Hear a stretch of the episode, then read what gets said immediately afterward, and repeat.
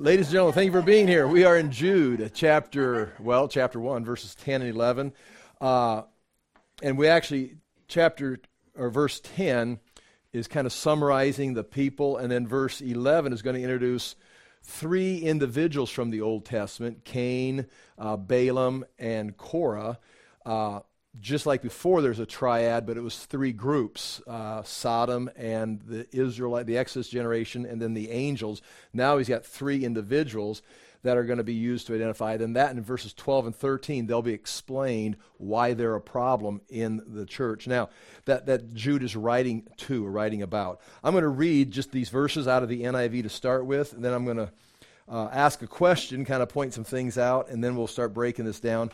Uh, we may end up having to spend a couple weeks in these verses 10, 11, 12, and 13. Uh, simply because I want to go back, I think, in the Old Testament and look at the stories of uh, Balaam and, uh, and Korah. Because we can say, in generally, you know, uh, Balaam, you know, for money, led Israel into sin, and, and Korah rebelled against the authority that God established but kind of get into the story and kind of see how it works out. It, it may be a little more insightful. But anyway, here we are in, in Jude. Um, I'm going to begin in verse 5. Though you already know all this, I want to remind you that the Lord delivered his people out of Egypt, but later destroyed those who did not believe. This is the first triad. And the angels who did not keep their positions of authority, but abandoned their own home, these he's kept in darkness, bound with everlasting chains for judgment on the great day. In a similar way, Sodom and Gomorrah and the surrounding towns gave themselves up to sexual immorality and perversion. They serve as an example of those who suffer the punishment of eternal fire.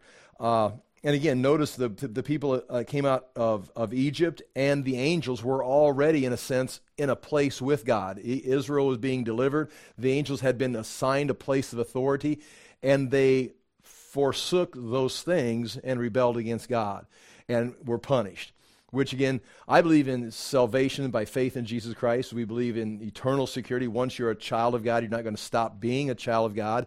But yet, these verses are kind of on that. If you're there and then you don't continue, uh, were you ever really there? Were you ever really said you're a son of God or you believed in Christ? Did you ever really, was it just a mental assent? Was it just a religious activity?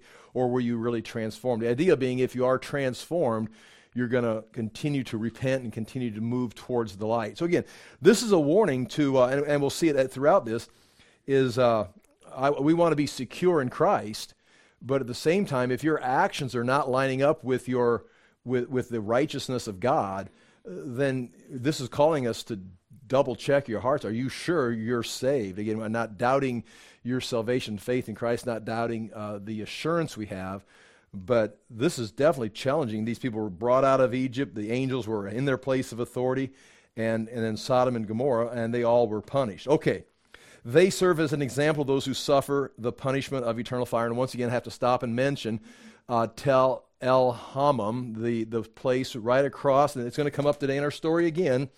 Uh, the Dead Sea right here. Here's, say, Jerusalem. Jordan River, Jericho. Right, this is a, this is a plain, uh, a, circular plain area. It drops down into the Rift Valley, which is the Jordan Valley. So this was a plain, and then it rises up into the mountains of Jordan.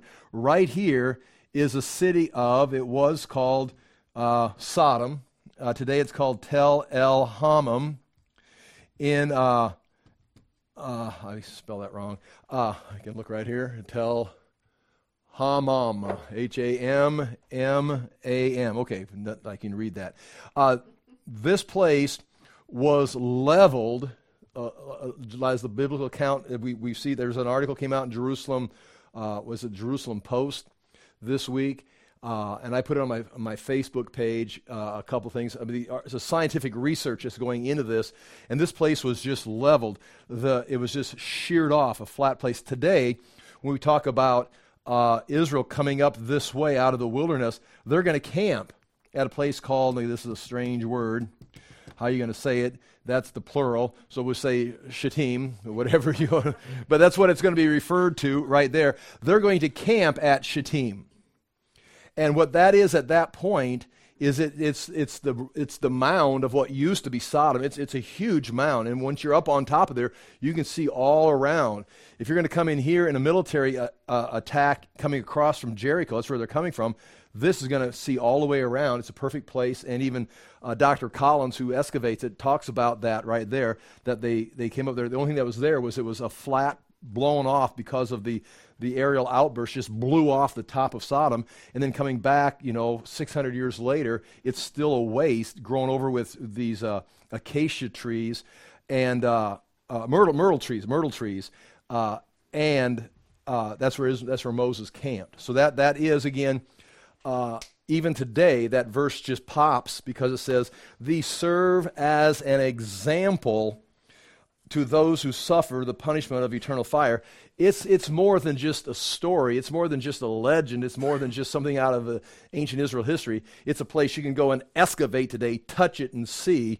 This is what happens when your culture becomes culturally uh, immoral and totally depraved is you're going to be eliminated. And so that's going to come up again today. Nonetheless, here comes our, our new verses. In the very same way, these dreamers pollute their own bodies, reject authority, and slander celestial beings. But even the archangel Michael, when he was disputing with the devil about the body of Moses, did not dare to bring a slanderous accusation against him, but said, The Lord rebuke you. And so, meaning respect the, the authority, respect the laws that are established, don't go off on your own, but follow. It's, it was a legal battle between Michael and Satan. And Michael didn't say, You dirty, foul spirit. It's just like, listen, you're outside the law. The Lord Himself, the law, rebukes you. You, you can't do this. Uh, meaning stay within the lines of authority. Verse 10, again, I said new material before, but here it is. Yet these men speak abusively against whatever they do not understand, and what they do not understand is the spiritual dimension. They are dreamers in, a, in the idea that they have uh, ideas, visions, f- fantasies. They're not real. So they're dreamers and they are explaining this spiritual dimension, the spirit, spiritual. Uh, they're talking about it. They, they're going to explain it to you, but they're coming at it not with the text of Scripture, not with revelation, but their own personal dreams, visions, insight. But it's like you don't even know what you're talking about. You, you, it, that's not even real. It's, it's like it it's like a Disney program. I mean, you're making this up like a fairy tale, but yet they're teaching this. And so they speak, it says, uh, these men speak abusively against what they do not understand and what things they do understand by instinct, like unreasoning, unreasoning animals. These are the very things that destroy them. The things they do because they are human because they are temporal, they live in a body, they understand the natural world. You know, I mean, they understand natural, instinctive, you need food, you've got a sexual drive, you've got these natural things. But the difference that separates mankind from an animal is man also has the ability to reason, meaning, you can't eat the whole cake. You can have a slice of cake, but you can't eat the whole thing. You know, a dog. A dog is not going to say, well, you know, if I eat the whole cake, I'm going to get sick and vomit all over the kitchen. I'll just have a small slice. No, a man is going to reason and say, if I eat too much, I'll get sick. Maybe they remember from last time they ate the whole cake. But a man is going to reason. The animal, they both have the same instinct. I want to eat the cake. But the, the animal is going to eat the whole thing, and time after time after time, they're unreasoning. These men, they're up here speaking about spiritual matters, which they're completely off base. You don't even know what you're talking about. You're just saying stupid stuff. But the problem is, they're not just blogging somewhere. These people, now you're going to have to make a decision here in a moment. These people are in churches. These are leading people that have come to Christ. These people have risen up amongst them and are leading the people of Christ putting aside the Bible, oh, look what I saw. And they're expounding elegantly on these spiritual matters. It's like, you don't even know what you're talking about. And the things you do understand, instead of being a reasoning man and reason about natural things, natural desires, and reason, again from Scripture or natural revelation of moral restraint, you throw all that off and you're like an animal. The things you don't understand, you speak about in stupid terms. The things you do understand, you throw off reason, and you're a basic animal just running after your desires. So, of the three things, you can have spiritual revelation, you can have be a natural man with spiritual or revelation from God showing you how to live a moral life and control your desires, or you can reject this truth, reject this restraint, and just live like an animal and be devoured by your, your natural desires. Well, that is what these leaders are. I'm going to read it again. Yet these men speak abusively against whatever they do not understand. Up here, they don't understand that. And the things they do understand, the natural, because you live in a body, uh, the things they do understand by instinct, like unreasoning animals, these are the very things that destroy them. They're eating too much cake, and you're going to be destroyed. Okay, that's verse 10. Now here comes a second triad. These are, we had three groups that Jude used just a couple verses before. Now he's going to go to three individuals. Woe to them, and that woe is like is like Jesus referred to. It's like it's coming upon them. Woe! You do not want to see what's happening to the this. The future is scary, devastating. It's repulsive. Woe to them! They have taken the way of Cain they have rushed for profit into Balaam's error. They have been destroyed in Korah's rebellion. So if you look on your notes right here on the first page, um, I've got in the box, and you can see just this is the Greek right down here. It's kind of interesting just to kind of look at it. You can see the name. You can see Cain is in a square box, and then Balaam is in a square box, and then Korah. And then the underlined phrase would be the descriptive. The, they've gone the way of Cain, the heir of Balaam, and the rebellion of Korah. So you're going to have three people. You're going to have Cain, Balaam, and Korah. Now, these are not in chronological order. These two are switched around. The commentators mostly that's because Korah has an absolute destruction in the end, kind of like this is the way you get the Korah's destruction. So, with, chronologically, Cain, number one, Korah chapter 16, 17 of Numbers, Balaam chapters 22 through 25 of 26 of, of Numbers. But this is going to be the way of Cain. This is going to be the uh, heir of Balaam, and this is going to be the rebellion. And so, right here are, are, are the descriptors. There's a way that Cain is going, that these apostates are going. There's an heir that Balaam made that these apostates are going after. And there's a rebellion. So, just, just you know, flying over this very quickly, uh, they're rebelling against God's established authority. And they're putting themselves in that place of authority. They are in error because instead of coming, later it's going to say they're shepherds who feed only themselves. Instead of coming and helping, you know, bless the people that God has blessed, they are coming in and trying to use the people for profit. They see it as a way to cash in. It's all about themselves. They're, they're serving themselves, not the people. And the way of Cain, again, we, we, there's, you know, Cain was a murderer. We'll talk about, you know, he's a murderer. He didn't listen to God. He didn't have faith, a variety of things.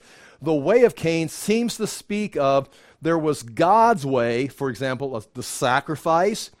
And Cain, from the very beginning, wouldn't follow that. He had his own way. So this, don't, don't accept this, think about it, but this could be he's creating or he's got his own religion. He's got his own system. He's rejecting, for example, we'd be rejecting faith in Christ for salvation. Instead, we're going to do good works. Instead of having the way, you got this way. So, this group right here, they're coming up with their own way of religion. They're using the religion for their own profit, like Balaam, and they're rebelling against authority.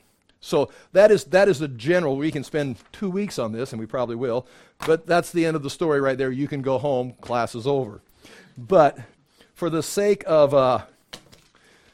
because uh, I just keep, I keep putting out more and more audio and video, I'm just going to keep you here and keep talking. I want, here's the question I've got, seriously. Now, here's a serious question that I've got, and it's, it's, it's ongoing. And uh, I, you're free to evaluate and have an opinion.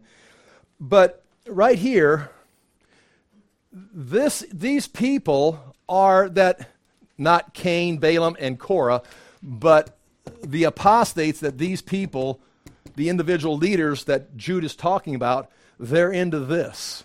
And they are in the church.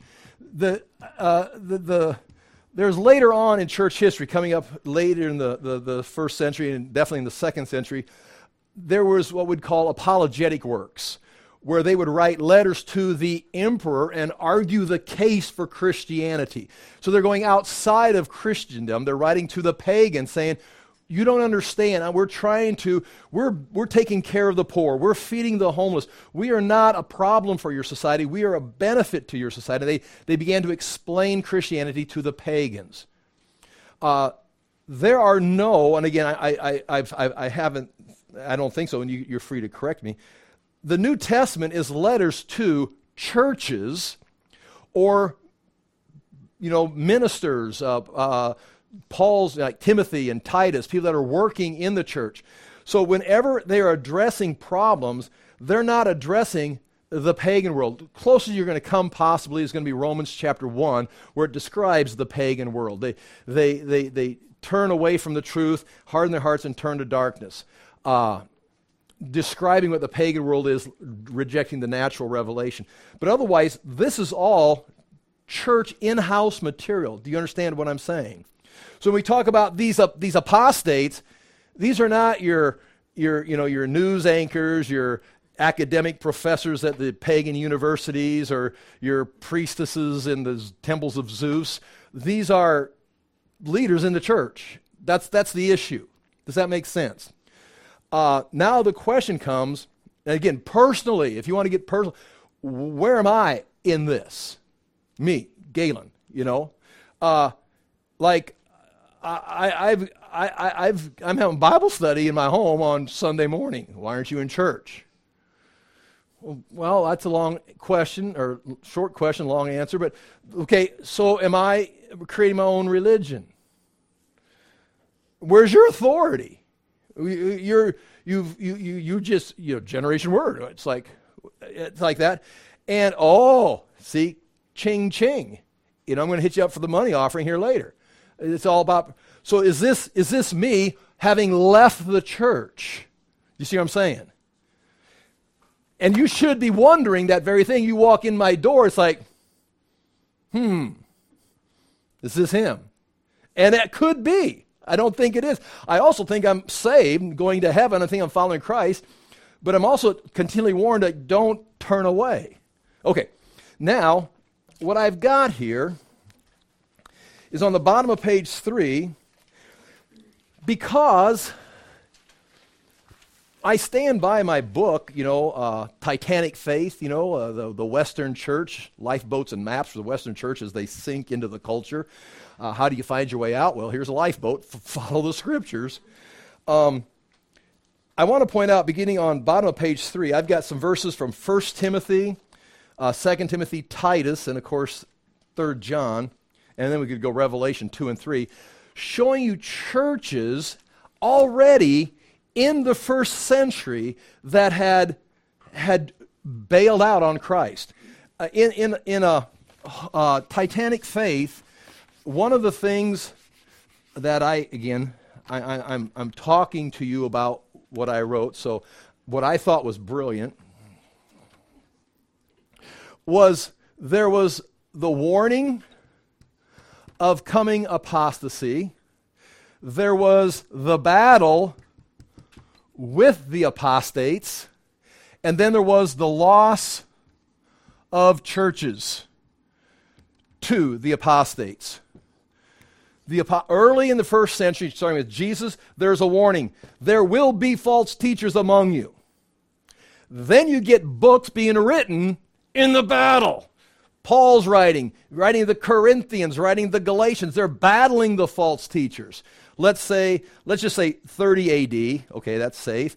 Uh, Corinthians 55 and 57 AD, and there's books around there. They're in the midst of the battle. Don't give in to these people. And then you're going to have 3rd John being written uh, probably 85 to 90 AD, where it's like, we've lost. Lost, lost. We've lost the churches. It's like there are false pastors running the church. Well, I'll show you. And John is sending teachers to the churches, and when they get there, they're not allowed to come in. And if you support those teachers that John is sending, you're kicked out of the church because Diotrephes wants to be first. So here we go. Here's some verses. Again, there was a warning of false teachers coming, there was the battle with the false teachers, and then there was the loss that you actually saw. Well, Paul says to the Ephesians as he goes by, when he's sailing to Jerusalem, uh, 57 AD, he says, uh, After I leave, there will be men amongst you that will arise and lead people astray for their own profit. Now, he doesn't say, Look out for the temple of Artemis. It's like, no, there are people standing here today that he's saying goodbye to that when I leave, you're going to rise up and take control of people for your own benefit. And so he's warning them here. And by the time we get to John's writing, well, here it is. Uh, just the first verses, I'm going to show you this. 1 Timothy 1.20, and I've got verses 18 through 20 written down here. This charge I entrust to you, Timothy, Paul writes, my child in accordance with the prophecies previously made about you, that by them you may wage the good warfare, holding faith and a good conscience. By rejecting this, some, by rejecting faith and a good conscience, some have shipwrecked their faith. They've rejected faith and so shipwrecked. They've crashed into the rocks, which is a theme coming up in Jude, chapter or verse 12.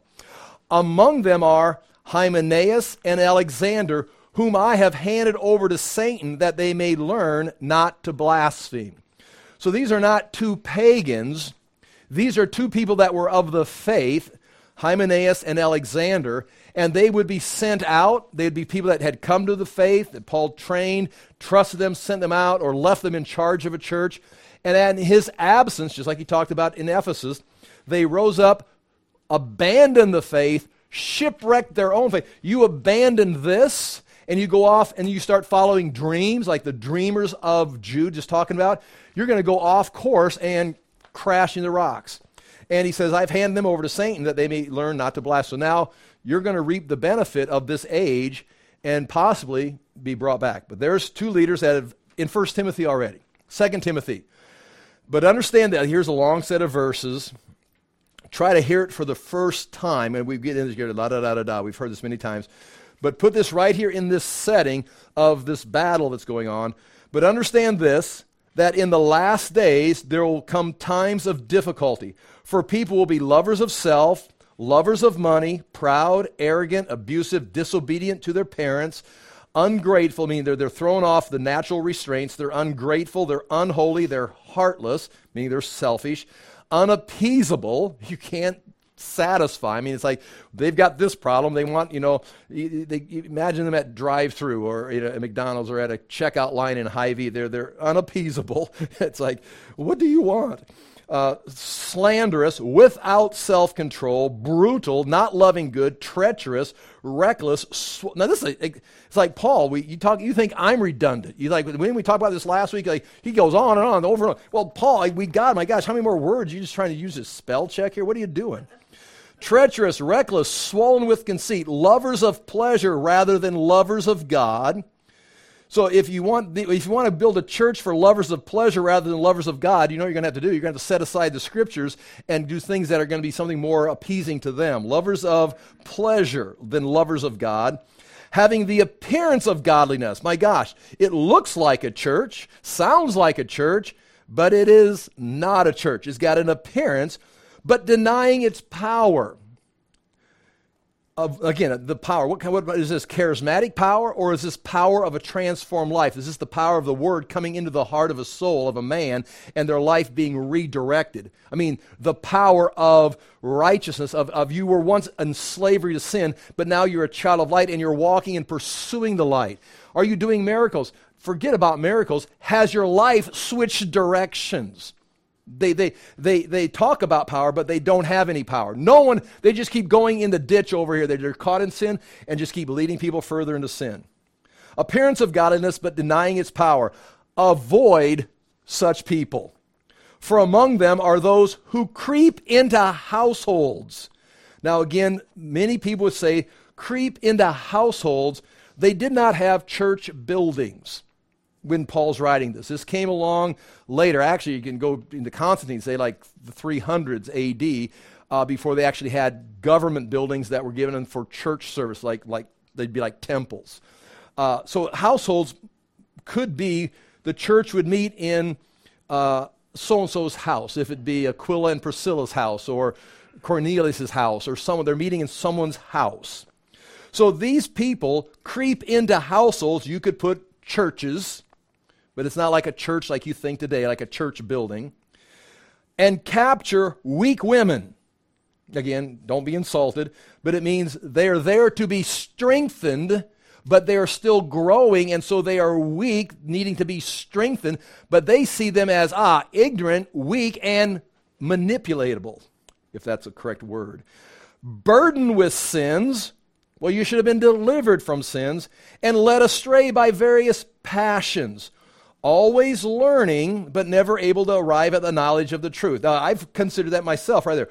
I'm always teaching, but is anybody ever coming or arriving at the knowledge of the truth? It's like he just keeps talking about history and maps and charts. And it's like, but is, are we going anywhere? I mean, maybe not. Maybe I'm always teaching, but we're never getting anywhere. This group right here is definitely there. They're, they go into churches, they take advantage of the people, and they're always teaching, just like dreamers, teaching, talking about things they don't understand, but yet they're talking, and people are writing it down. It's like you can write down all these dreams and visions and what, you know, so and so thinks about the spiritual realm and angels, but none of it's true. You're, you're writing stuff down, but it's not true. It's not real. It's a dream never able to arrive at the knowledge of truth, just as Jannes and Jambres, these would be the magicians that faced Moses, they opposed Moses, so these men also oppose the truth. Men corrupted in mind and disqualified regarding the faith. Again, these people are in churches taking advantage of the people, teaching and talking but they're like Jannes and Jambres. They're actually there to oppose the work of Moses or the work of the truth. They're corrupt mind and they have no real faith. They do not believe the text of Scripture. They do not believe in Jesus Christ. They're just there in a leadership position going the total direction, just following, in a sense, the flesh, like unreasoning animals. But they will not get very far, for their folly will be plain to all, as was that of those two men. Now that's scary but they will not get very far, for their folly will be plain to all, as it was for those two men. If you have a group of people walking in the truth and someone comes in and starts talking this way, it'd be like, they won't get very far because they're, they're going the wrong way. Who, who are these people today? Now, again, am I one of these people? Am I one of these people that is leading people astray? Am I in a, against the truth? Now, I'm against some stuff, but am I against the truth? Our churches in here, they're talking about churches, groups of people that were gathering together, and they had people come in and lead them, and they followed them into darkness. Titus, verse 1, or chapter 1, verse 10, 11. For there are many who are insubordinate empty talkers, and deceivers, especially those of the circumcision party. So there's going to be this group of people that Paul's now Paul is writing to Titus, the leader of the church in Crete, on the island of Crete. And he's there to organize. The church is in a array. It's got even got fights going on. It appears that there are fist fights breaking out during church services if you read the, the whole book. But it's not a pleasant place. And the culture is not a pleasant culture as far as being godly and righteous. And so Paul is telling Titus, you need to go in there and anyone who is in, now he's not telling get in that government and get rid of the insubordinate people. Get rid of the people that are in the government party that are, are jewish. Get them out. It's like he's not talking about the government. He's not talking about society. He's talking about those who are meeting in homes as christians and there are people that are insubordinate. Insubordinate to what? The pope? No, no, no. The, the, the, the Methodist, you know, hierarchy? No. They're insubordinate, first of all, to Paul, but Paul is under the authority of the text of Scripture and the teachings of Jesus. So you're going to have this hierarchy. And, and what, what you're going to decide what starts the hierarchy? What is at the tippy top of the hierarchy? The Methodist organization or the Pope or your local, you know, church board. Who's at the top? At the very top is going to be the best thing we can touch is going to be the Word of God. Ultimately, it's Jesus Christ, God the Father.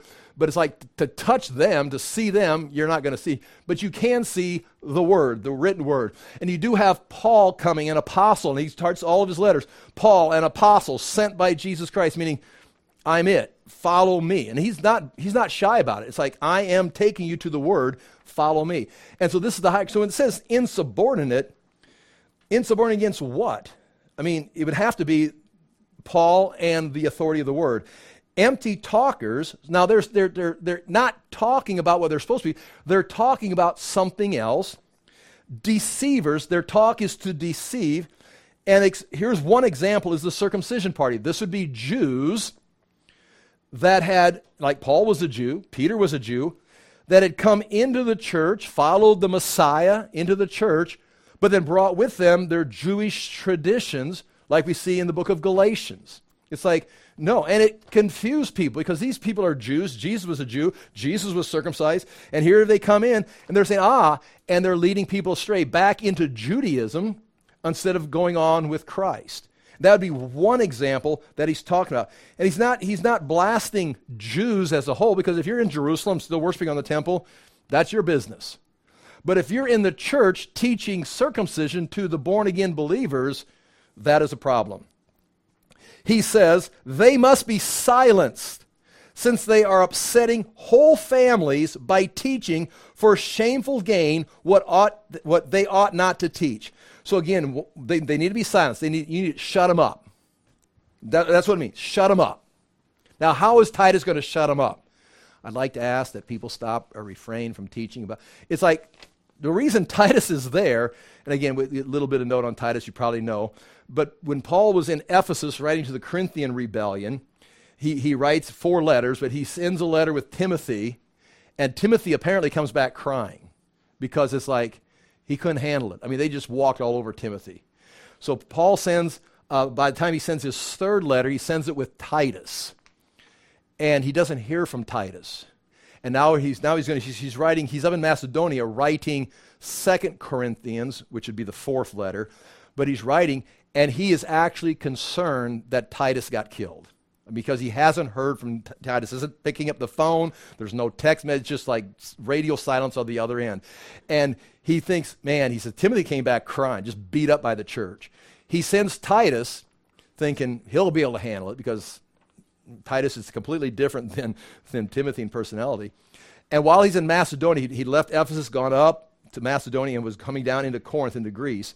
Uh, Titus, they meet each other at a coffee shop. Titus passed by and say, Paul, Titus, huh, How's it going? I thought you were dead. It's like, no, no, everything's going good. And he had a very, you can see in the letter, had a very positive report, turned the church around. They're ready for Paul to come back and re engage. They'd gotten rid of the false rhetoricians and all the Greek philosophers. But Titus went over there. What Timothy came back crying about, Titus went over and fixed and didn't even ask for backup help. Just like, you know, he just coming through, getting the coffee on his way back to Ephesus. Like, yeah, everything, everything's good. So Titus is a different type of guy. And so when he drops him off, in fact, the letter to Titus begins when I abandoned you, when I deserted you in Crete. They sailed by Crete. Paul might have got off and saw the church, visited with her, and leaves Titus there and says, You got this, and goes on his way somewhere else. He just basically abandons, says, Yeah, I'm leaving you no resources, but you got to fix this, and leaves, and writes back to him here. So Titus is, is being told, uh, they must be silenced since they are upsetting whole families, and you can, again, whole families, yeah, or is it the whole church that's meeting in the home? By teaching shame for shameful gain. Once again, there's gain. There's going to be gain involved in this false teaching, what they ought not to teach. Titus chapter 3, verse 10 and 11. But avoid foolish controversies. These are things that the false teaching gets into. And I check myself on these things. Avoid foolish controversies, genealogies, dissensions, and quarrels about the law Again, what does that mean? Again, there's right and wrong, there is a law. But is that like the types and shadows within the law or the application of the law? For they are unprofitable and worthless. And I know I have at different times been drawn into certain things like, ah, this is interesting. Like we're doing it right now with uh, the Noah's family speaks and about the all the. I'm looking at all the different cultures uh, going back to you know, after the flood and how everything's all connected. And I'm very, very careful because it's very, very interesting. And it's, I talked about a few weeks ago about the difference between polygenesis and monogenesis. Our world is based on the concept of polygenesis. There was many beginnings, thus racism. Because everybody evolved from a different species of monkey or turtle or something. And it's like here we are all at different, different places uh, and we're all being intermarried and all being combined together now. But some races are different than other races because they polygenesis had many different beginnings. No.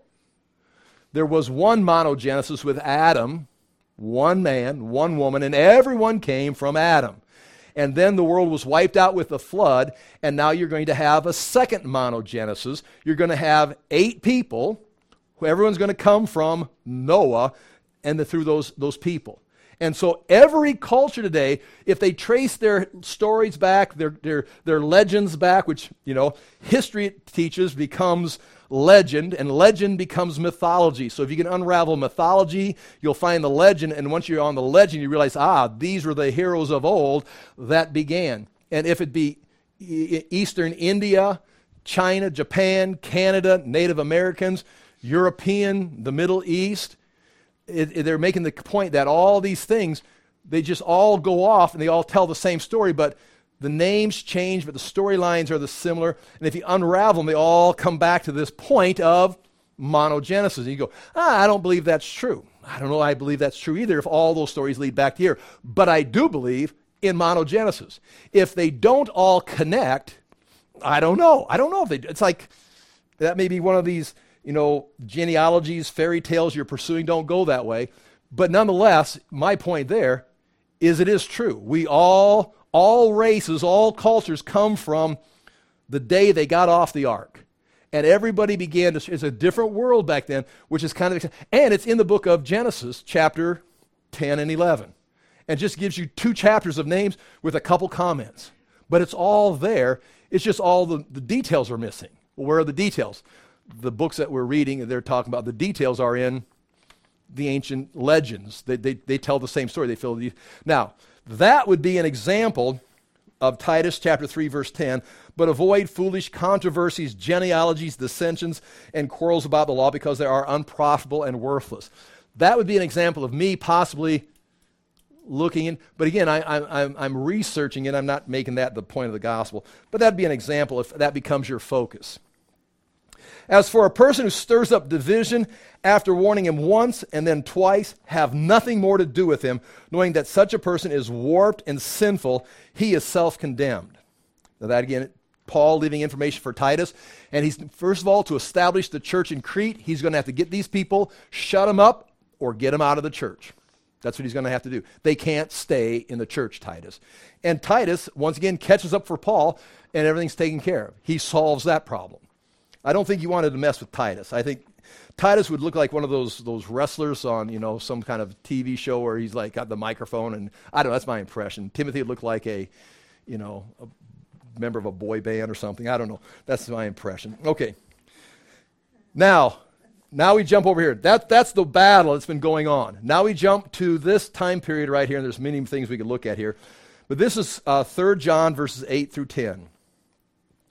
Therefore, we ought to support people like these. Now, he talked right there, he's just going to talk about people that are teaching. Now, John was old. He's in his 90s, and he's trained people and he's sending them out to the churches. He's living in Asia Minor somewhere, probably Ephesus, but he's sending people out to these churches that are reporting back, and they're traveling ministers because not everyone had like a, a schooled you know theologian so they'd be sent they'd rotate around. They'd be they'd run the local church and then there'd be these teachers would come around and oversee the church and give them instruction and they're traveling teachers. The didache which is the writings of the apostles written down late in the first century into the early uh, second century which most everybody agrees is something from the first century, if the apostles actually wrote it or if it was a collection of their traditions that the apostles handed down. Like the apostles handed down Jesus' traditions, the didache, called the teaching, the teachings, would be what the apostles had established in the churches. And one of the things they established was these traveling teachers that were coming around. They could come and they could, I can't tell exactly what it was, but you could come and you could stay uh, one day, maybe two days, but anyone who stayed a third day was a false teacher. Meaning you could come and they would come in, just like Jesus sent out, you'd go to someone's house, you'd find that house, you'd stay at that house, they would feed you, you'd minister, you'd come back to that house, you'd stay at that house, you'd come back the second day, you'd minister, maybe stay another night, and then they'd give you a sandwich or a meal, taking your bag, and you'd go to the next church. That was a traveling teacher. It wasn't like a glorious, you know, first rate hotel, you're staying at someone's house and you don't get to pick and choose. You stay here. They'll feed you. You teach here. And when you leave, they'll give you a sandwich and you go to the next town. And the bottom line was if they stay for a third day, they're a false teacher. Get them out. You, if oh, I'll just stay here and just camp out and and keep. Te-. He's like, no. If you can't get it said in two days and you need a third day, you're starting out to work the crowd. You're working the crowd with some kind of a you know seminar or something like that. Nonetheless, chapter uh, 3 John verse 8. Therefore, we ought to support people like these that we may be fellow workers for the truth. So there's these people that are doing it good. I have written something to the church. He says, I, This church, I've written a letter to the church. But Diotrephes, who likes to put himself first, does not acknowledge our authority. Do you understand what's happening right there? There is who, whose authority is being challenged? John's. John's authority is being challenged. And John is Bible teacher. He's representing the truth, the Word of God. And it's being challenged by the church, who has been taken over by Diotrephes, who's now the leader of the church. So John is not allowed in the church. So in this case, the, the rebel, the heretic, has taken over the church and is rejecting John. It says, uh, I have written something to the church. But Diotrephes, who likes to put himself first, does not acknowledge our authority. We don't need, we have nothing to do with John. I've got this. Diotrephes, I'll do it myself. Uh, so, if I come, again, he's 90 some years old. So, if I come, I will bring up what he is doing, talking wicked nonsense about us. So, whenever he does talk about John, he's blaspheming John, accusing him of different things, wickedness. And not content with that, I mean, and there's more, Diotrephes also, not content with that, he refuses to welcome the brothers. Now, who are the brothers? These brothers are these teachers being sent out by John to come and spend a couple days with the church, teach, and then move on to the next one. If they come from John, they're not welcome. There's no place for you here. They do not welcome the brothers and also stops those who want to and puts them out of the church. In other words, he's warning who he's writing to. John is writing 3 John to an individual in this church and telling him, look out because Diotrephes, if he finds out you're writing letters to me, he's going to kick you out of the church because he's not letting anyone in this church accept any of the brothers or any of John's teaching. So there's an example right there of, in that sense, the truth that, in that sense, the church has been void of truth. The truth has been removed from the church, and you're going to have to go out here to find John. John is not in the church. He's outside the church, and anybody he sends out, the brothers, they can't get in the church. They come back, it's like, John, we can't get in the church. So at that point, right there, it's time to abandon the church and go over here and start something and let Diotrephes take this sinking ship somewhere else. I mean, that's, that's 90 AD. And we haven't turned the page yet to Revelation chapter 2 and 3. And you've got seven churches of Asia Minor, which are all in a very similar condition. In fact, some of them are basically uh, they're being said, hey, you're, you're about to have your candle stand removed from the Lord's presence. This is no longer a church. We just took your candle stand out because you're, you're a social club. You're not even a church anymore. And so the question comes as we look at this for myself is am I the one, before I go through this and start pointing fingers, am I the one in rebellion? Am I the one teaching a different way? And, and any, at any point, any of us can go, we're always on that, we're saved, but at any moment you can just, boom, accept false doctrine. And once you accept false doctrine, you get false application, and that just multiplies like a cancer. In a matter of two, three weeks, two or three years, you're unrecognizable. So I ask myself that question, but at the same time, why am I here teaching?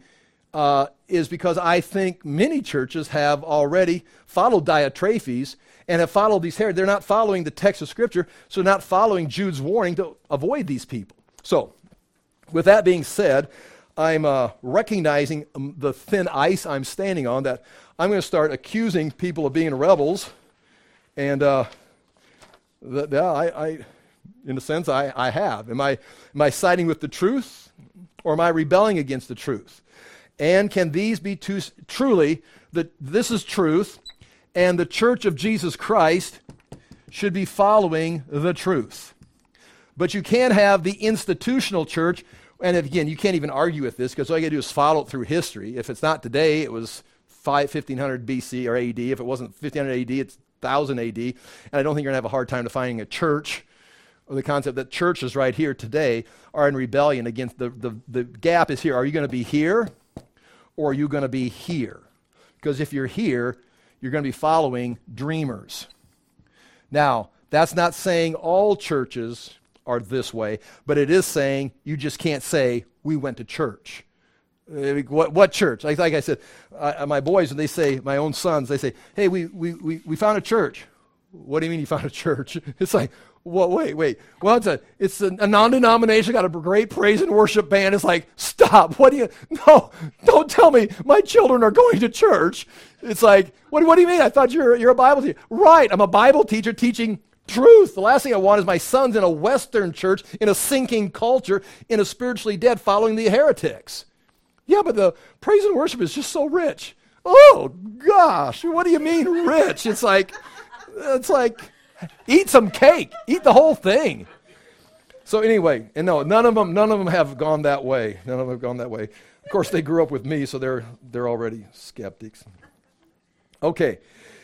So here we go. We've got 13 minutes. Okay. But anyway, that is a warning. And again, I do, I, I, I do wonder. I look at myself. It's like, am I too judgmental? Uh, there are great churches out there. There are great church, there are great pastors. There's great churches out there, but you're competing in a market that are you having to compromise to stay in that market? That's the question. There, there, there's crap churches out there and crap pastors. There are good churches and good pastors, good men of God. But you are in competition with the crap.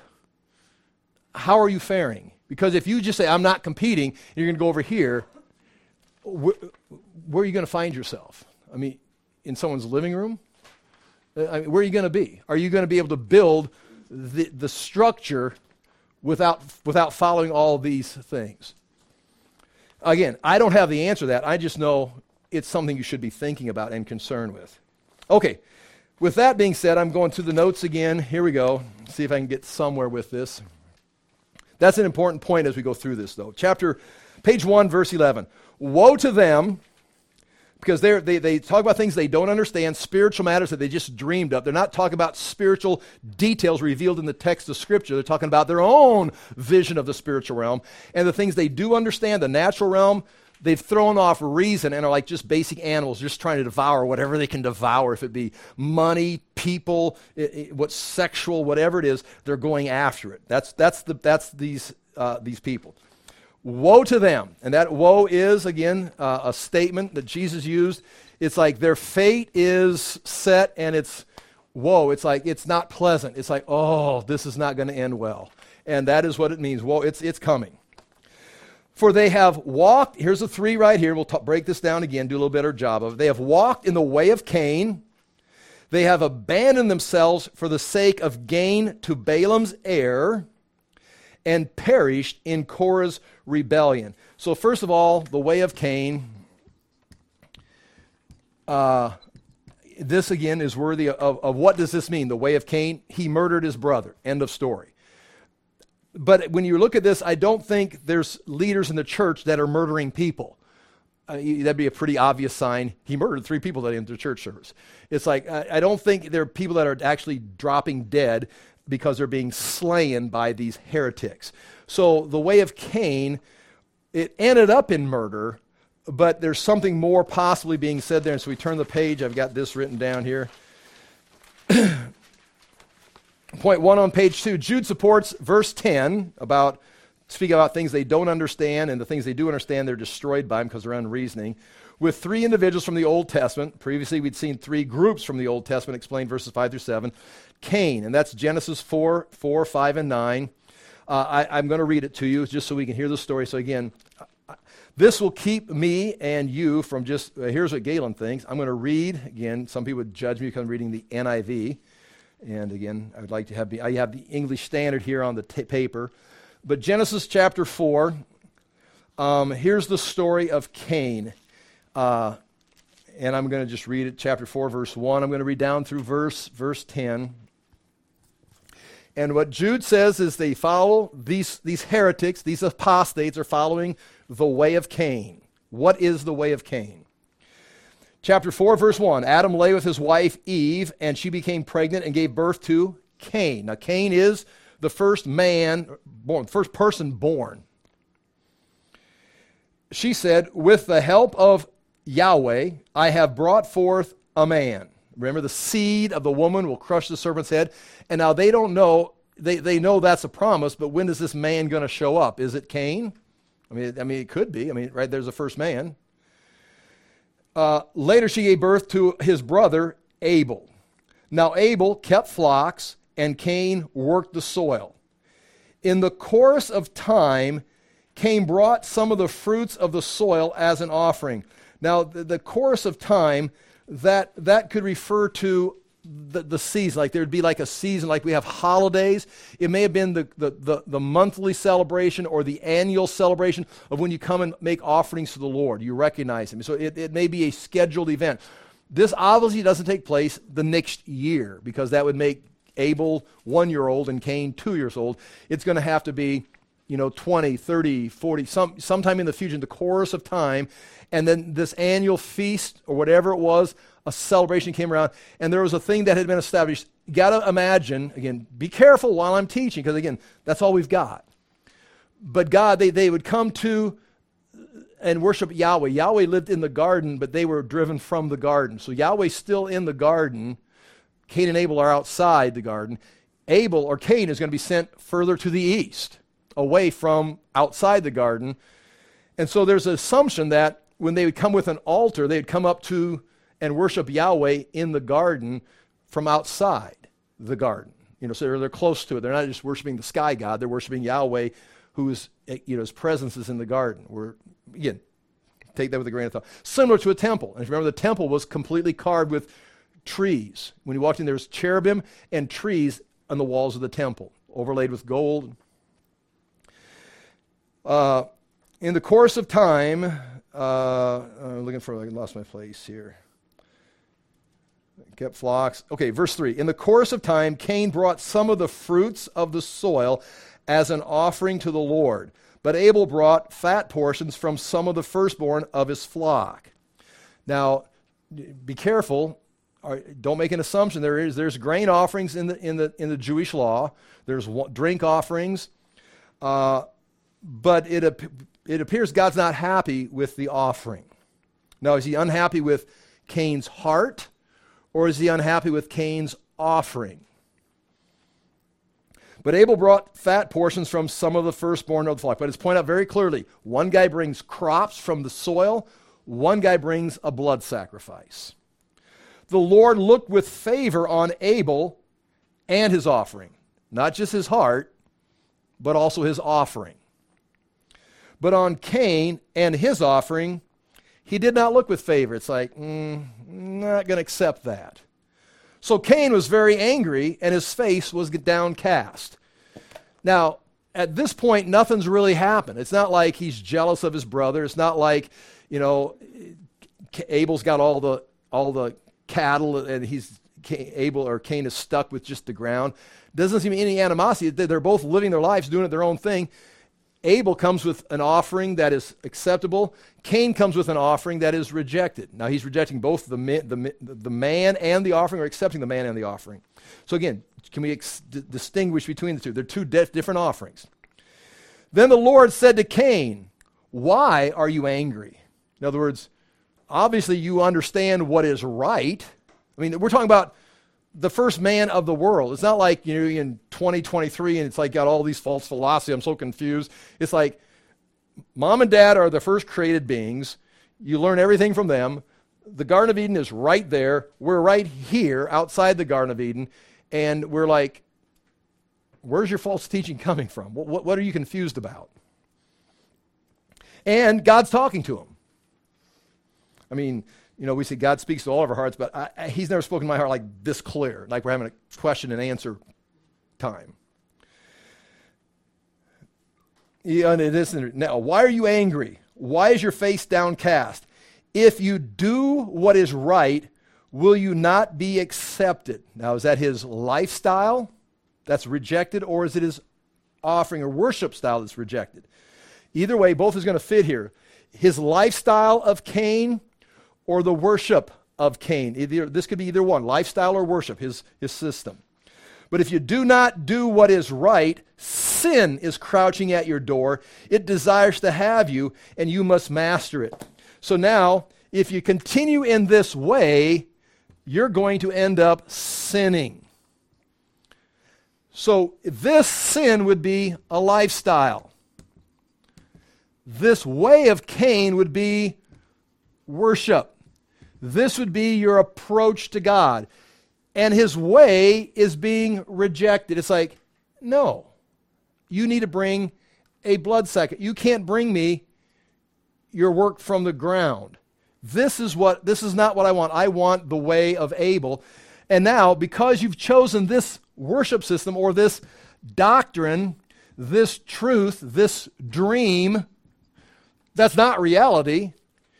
You're the next thing that comes out of false doctrine is sin. You're going to end up doing something stupid because you don't have the doctrine to support an accurate lifestyle. Truth always produces righteousness. Error always produces unrighteousness. It, again, as we're looking at this. Now, Cain said to his brother Abel, Well, how am I going to fix this? How will I fix this problem? I will follow my brother Abel. I will do what is right. No, I've got my own way. I will eliminate the competition. Now Cain said to his brother Abel, Let's go out to the field. And while they were in the field, Cain attacked his brother Abel and killed him. Then the Lord said to Cain, Where's your brother Abel? Now, right there again, in your mind, I'm not sure what happens in your mind, and I, am going to give you a very little support for this. But in your minds, because you are secular humanists, uh, and your thinking is evolutionary, that we are at the, the, the tippy top of human existence right now today, that the only thing available for Cain to kill Abel was a rock. And he just crushed his head with a rock. I mean, it doesn't say he did or didn't. Uh, but if you do realize they are slaughtering animals, they do have knives. And in fact, if we go to uh, go to 1 John, I'm going to come back to this. Go to 1 John. And there's in when you read 1 John, and this is a detail we don't need to spend time on, but I do want to take a cheap shot at secular humanism and how it's affected Christians in their thinking. You think these guys are, I mean, really, in your mind, these guys are basically running around naked and they're like cavemen and they're grunting. I mean, they, how do you?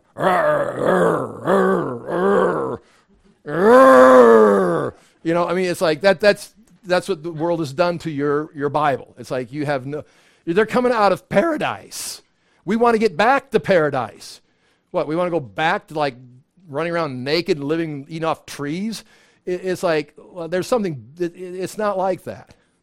Well, you decide. First John chapter three uh, verse 12. 1 John 3 12. Am I, fi- am I finding my place here? 1 John 3. Okay, there it is. Ah, okay, chapter 3, verse 11 of 1 John. This is the message you heard from the beginning. And the beginning is from the beginning of the gospel, not the beginning of time, from the beginning of Christianity, from the beginning of the presentation of the gospel, from the beginning of your faith, you've heard this is the message. John says, I don't give you anything new, I bring you nothing new. In fact, he's going to say in this book, he says, You don't need anyone to teach you because you already have the truth. Now, what does that mean? Now, watch that. He says, You do not need anyone to teach you. You already have the truth.